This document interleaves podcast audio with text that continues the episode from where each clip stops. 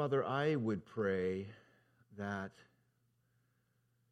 the gap between heaven and earth would be um, no more. Father, we have already prayed that your kingdom is to come um, just like it is being expressed in, in heaven, it would come to earth. And may your will be done on earth as it is in heaven. Father, may you transcend this moment beyond someone behind a pulpit speaking just words. May everyone who hears hear you speaking to them. And may this be filled with your grace and your goodness and your fatherly care. In the name of Christ we pray. Amen. Amen. Psalm 80 is a psalm that is packed with emotion. Uh, the Psalms are described by John Calvin as the anatomy of the soul. So, you want to read about your soul? Turn to the book of Psalms. There's 150 of them, and the Psalms are very helpful for us to understand that our emotions are very much part of our humanity and can be expressed to God. Now, what we're doing in this time is we're looking at the Psalms and looking at Advent through the eyes of the Psalms to, to see or to feel a bit what it would have been like to have been Mary or Zechariah or Joseph or any of the, the, the people we read about in the early narratives of, of the Gospels. What would have been like for them? Were they feeling these kinds of things? And then for us, who anticipating the next return of Christ, we, we as well have these similar kinds of feelings because Christ is going to return and, in a very concrete way, finish what he started in the resurrection from the dead. So, what is it like to hear really good news? What's it like to have really good news? Do you remember the day that you, perhaps, if uh, you've been to college, you got that admissions letter? Wasn't that cool? Uh, some of you are so bright, you got all, you got multiple admissions letters. They became ho hum, I'm sure. But what was it like to get some good news? What's it, do you remember what it's like to, to hear good news? There's a poem by a poet named Jo McDougall, and the name of the poem is called Mammogram. And here's how it goes They're benign, the radiologist says, pointing to the specks on the x ray that looked like dust motes, stopped cold in their dance. His words take my spine like flame. I suddenly love the radiologist. The nurse, my paper gown, the vapid print on the dressing room wall. I put on my radiant clothes. I step out into the hanging gardens, the Taj Mahal, the Niagara Falls of the parking lot. See what happened there? That anxiousness. Would there be good news in this moment? And the remarkable moment when the radiologist says they're benign, they, they have no threatening power. See? And the, and the thrill, the, the poet describes it that his words take my spine like flame.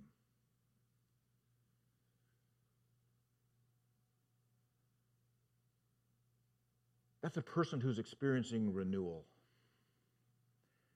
Things are good. Life, in t- life is good. I'm going to survive. Some good news is shining down upon me. Well, the psalmist in Psalm 80 is crying out, Oh God, shine down your presence. shine your face upon Israel. Shine your redemptive grace upon Israel.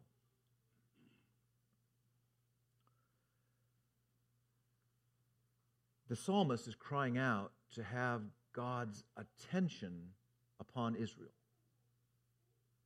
God's attention. Um, good, some good friends of ours, Marianne and mine, um, her name is Tabitha. and she's married to a professor at Covenant College, and she has this really troubling uh, nerve disorder in her body. It's very, very rare. And she recently went uh, on a second trip to the Mayo Clinic. And she's having to live, having gone to this remarkable research hospital, and all they really can do is say, Yeah, this is your condition. This is what's going on. And she's going to live for the rest of her life unless something happens with a, a, sensation of her body feels like it is on fire. Uh, you will be talking to her and she looks perfectly normal, but she will uh, then later tell you that I just had an episode of remarkable pain. Uh, she is going to have to wait for the shining good news that a new body for her is coming. I think Psalm 80 is remarkably refreshing because it's honest. It talks about, in a visceral way, something has got to happen from, from God's side because this person can't make anything happen. It's a remarkably honest moment, very countercultural that in a world where we believe that through our choices we can sort of make ourselves right, that we can find relief because we make right choices, this is a remarkable psalm that says, God, if you don't shine, Israel will not live. The psalmist is awakened to a certain kind of pain. The pain is the sense that God's presence is not felt. You ever felt that? Is it okay to be a Christian and to admit that, to be honest with that? A certain kind of pain. In fact, this psalmist is essentially saying, Because you're not shining your face upon me, God, and upon Israel, I am not the same. I'm not the same. I'm not myself.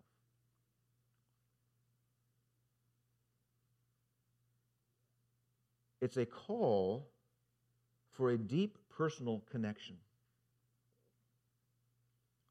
We live in an age that would assume that if you want to access God, uh, you can do that anytime you want.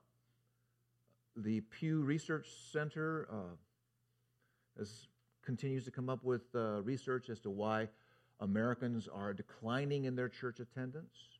And I read a few of the some of their, the comments that people gave these researchers, and one person said, Well, I can pray to God anywhere, and I don't need a church to do that.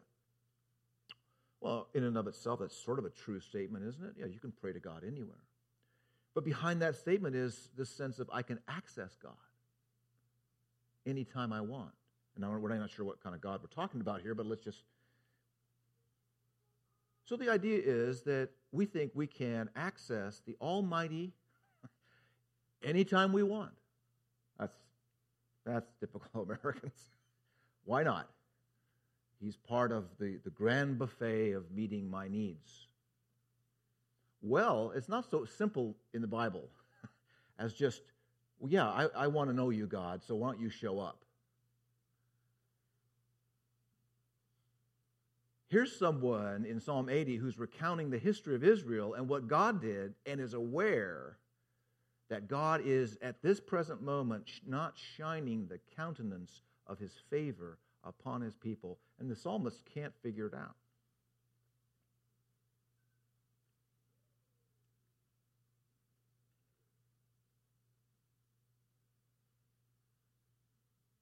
The sense that God looks upon us, the sense that God is looking upon you, it makes a, that makes a great deal of difference.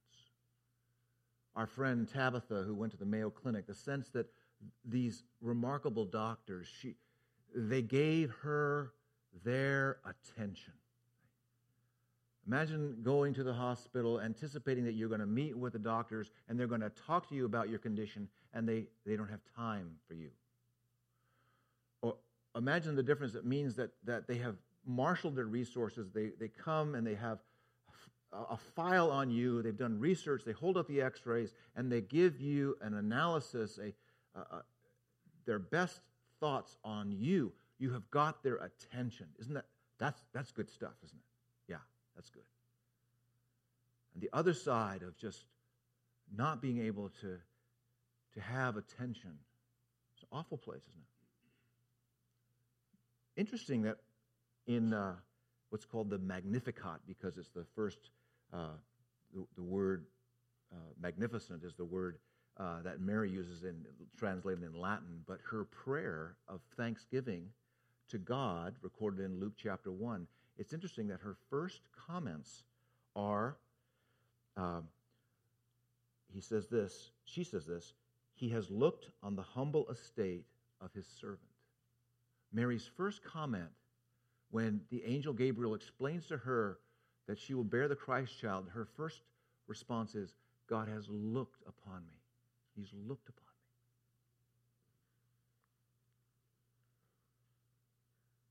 in Advent, we are seeing that God turns his attention to the needs of the world, fulfills his promises throughout the Old Testament that a Redeemer would come, and he looks upon the need for redemption. And Jesus is born to fix the issue between God and man, the problems that exist. 2 Corinthians 5:17 tells us that if anyone is in Christ, he is a new creature. The old things passed away, behold new things have come. 2 Corinthians 5:17. What were the old things? The old things were the world of sin and rebellion sorrow, and misery.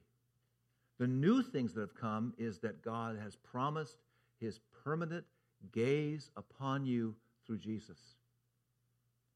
Now, all these things are from God who reconciled us to himself through Christ and gave us the ministry of reconciliation, namely, that God was in Christ, reconciling the world to himself, not counting their trespasses against them, and he has committed to us the word of reconciliation. God was in Christ reconciling the world to himself. The psalmist here is crying out, Shine upon us, and we will be saved. God responds ultimately by sending Jesus and brings salvation. This psalm is a cry for God to shine forth. God, in the splendor of your light, show forth your fiery, bright, rescuing glory. Show us your glory.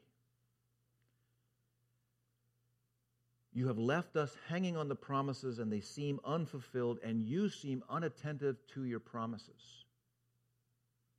The psalmist cries out and says that we are in the homeland, we are in the place where you planted us as a people.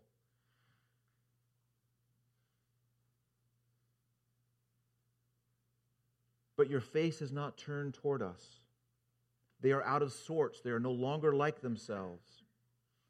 And the supplication build, builds with intensity.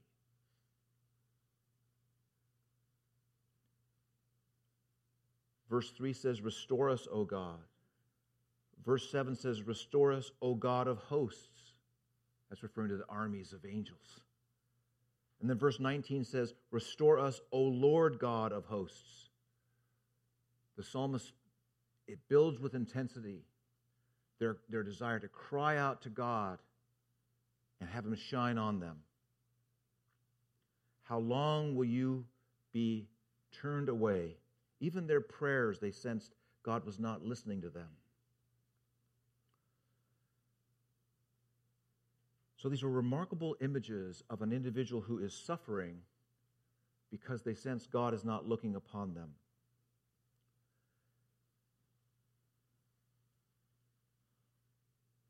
Mary's response tells us that God does finally shine upon his people. He shines upon them and answers the cry of Psalm 80 in the sending of Jesus. He has looked upon the humble estate of Mary. He's looked upon the world and its sin. He's looked upon the need for a Redeemer, and he has brought his restorative glory in the coming of Jesus. And it is to shine upon God's people. In Luke 17, we have an account of the glory of Jesus emanating through his physical body. He is transfigured. It's nicknamed the Mount of Transfiguration, where Peter, James, and John are there, and Jesus is transfigured. There, there is an unveiling of who he is in his person. There is an unveiling of glory. The next revelation of glory is in the resurrection of Jesus. And that for a time, the, the glory of Jesus was made manifest on this earth. It certainly was manifested in his teaching, in his healings, miracles. But we see for a moment in the Mount of Transfiguration and in the resurrection, we see a preview of what's coming. And what's coming is going to be that Jesus will join the Father among the heavenly hosts, and he will return to the glory that he had with the Father. In his time on this earth, it was largely hidden from people. Psalm, the psalmist in Psalm 80 is after the, the, the redeeming glory of God, his power, his, his power to overcome this woeful world. And so for us, where do we look to see God's glory? Where do we look? We look to the ascended Jesus who has returned to his state of glory with the Father. We look with eyes of faith and recognize that God has promised to all who have faith in Jesus that we are in union with him, and he promises that his face will shine upon us forever. This is not a promise for a, a temporary country like Israel that had temporary structures like the temple. This is a promise that will continue on into the new heavens and the new earth. That is, through the radiant glory of the Redeemer, we will find life.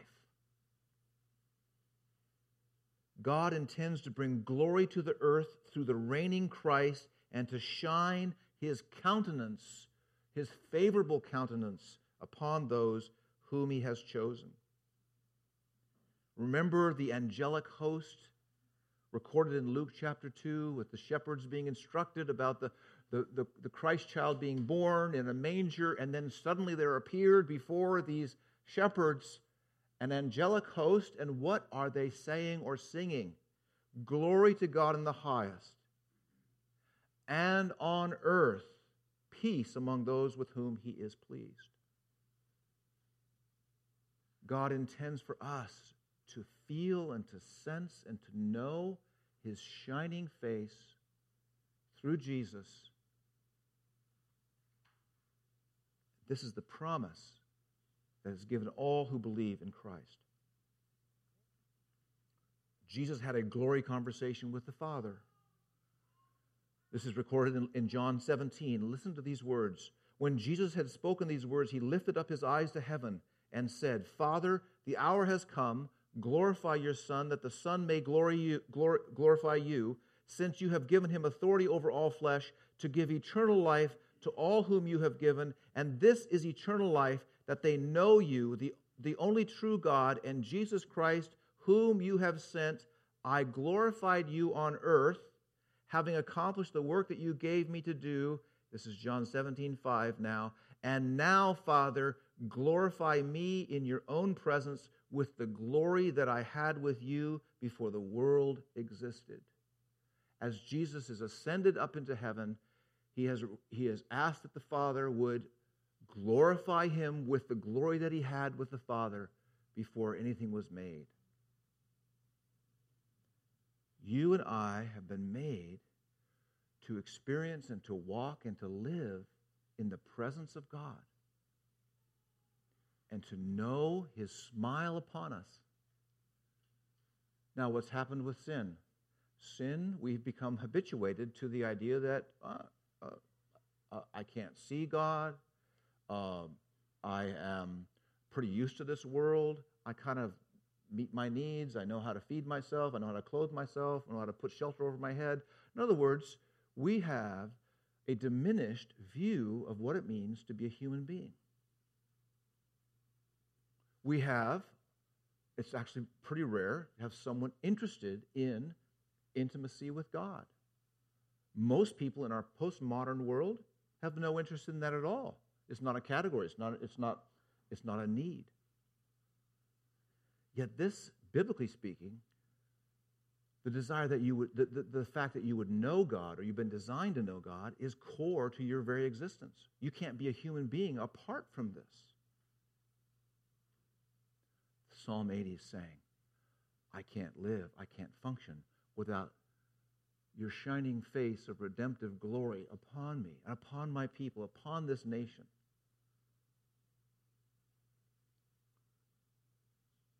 And so, what we're being called to do in this moment when we are waiting for the second return of Christ is we are being called to look with eyes of faith at the glorified Jesus who conquered death and hell and sin, rose glorious is ascended on high, and to have our eyes fixed on his promises while we wait his return.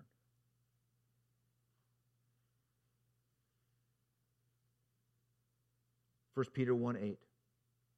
Though you have not seen him, you love him.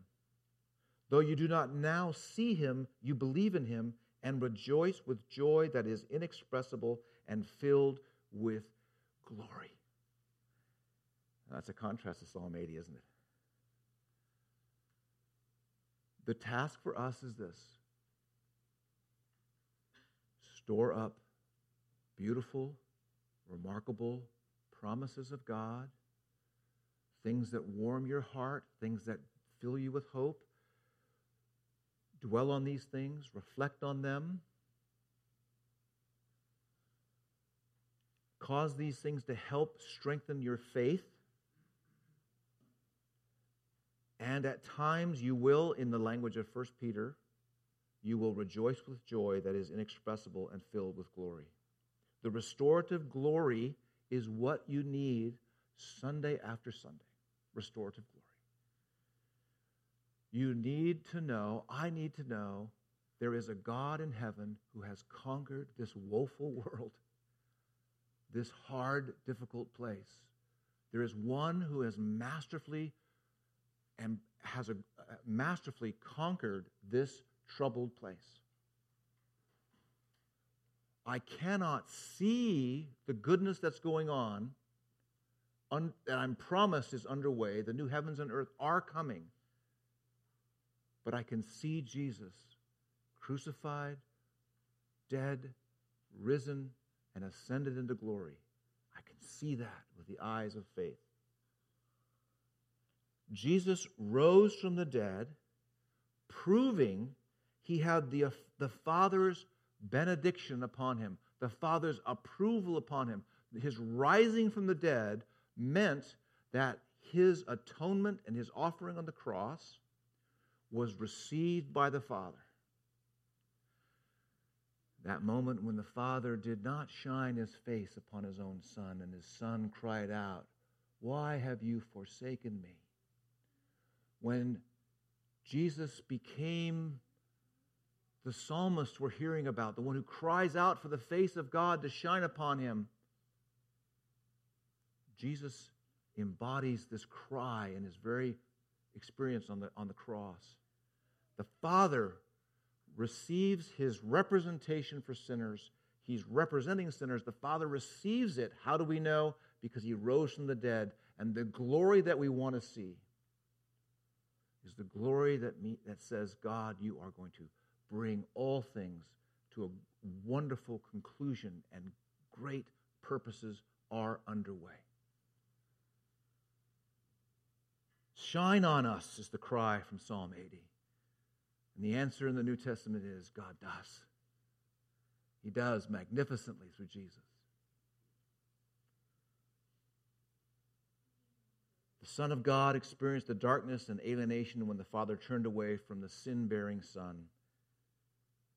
Where the psalmist, the, cry, the psalmist cries out, Where can I find the presence of God permanently resting upon his people? Where can we get his smile upon us? Where can we get his approval upon us? Where can we get his attention upon us? And the answer is not by our works, not by our piety, not by our anything. It is through the one who came, who represented us. We are in union with him, and God smiles upon his Son, and he smiles upon all who are in his Son. Where can you find the presence of God permanently resting upon you?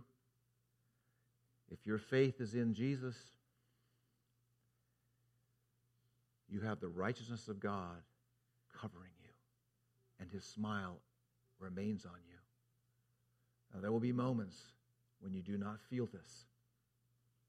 There will be moments of great trial, of great temptation, of great hardship in this world. But these are not evidence that God has stopped his favor of you through Jesus. These are not signposts that you are not acceptable. It's very, very important that we know that the restorative glory that we hope for by sheer simple faith in Jesus is ours as a permanent, permanent promise to us. The cry of Psalm 80 is still our cry. May we each cry to God, Restore us, O Lord God of hosts. Let your face shine that we may be saved. God intends to fill you with the promise that he does save through Jesus. Let's pray.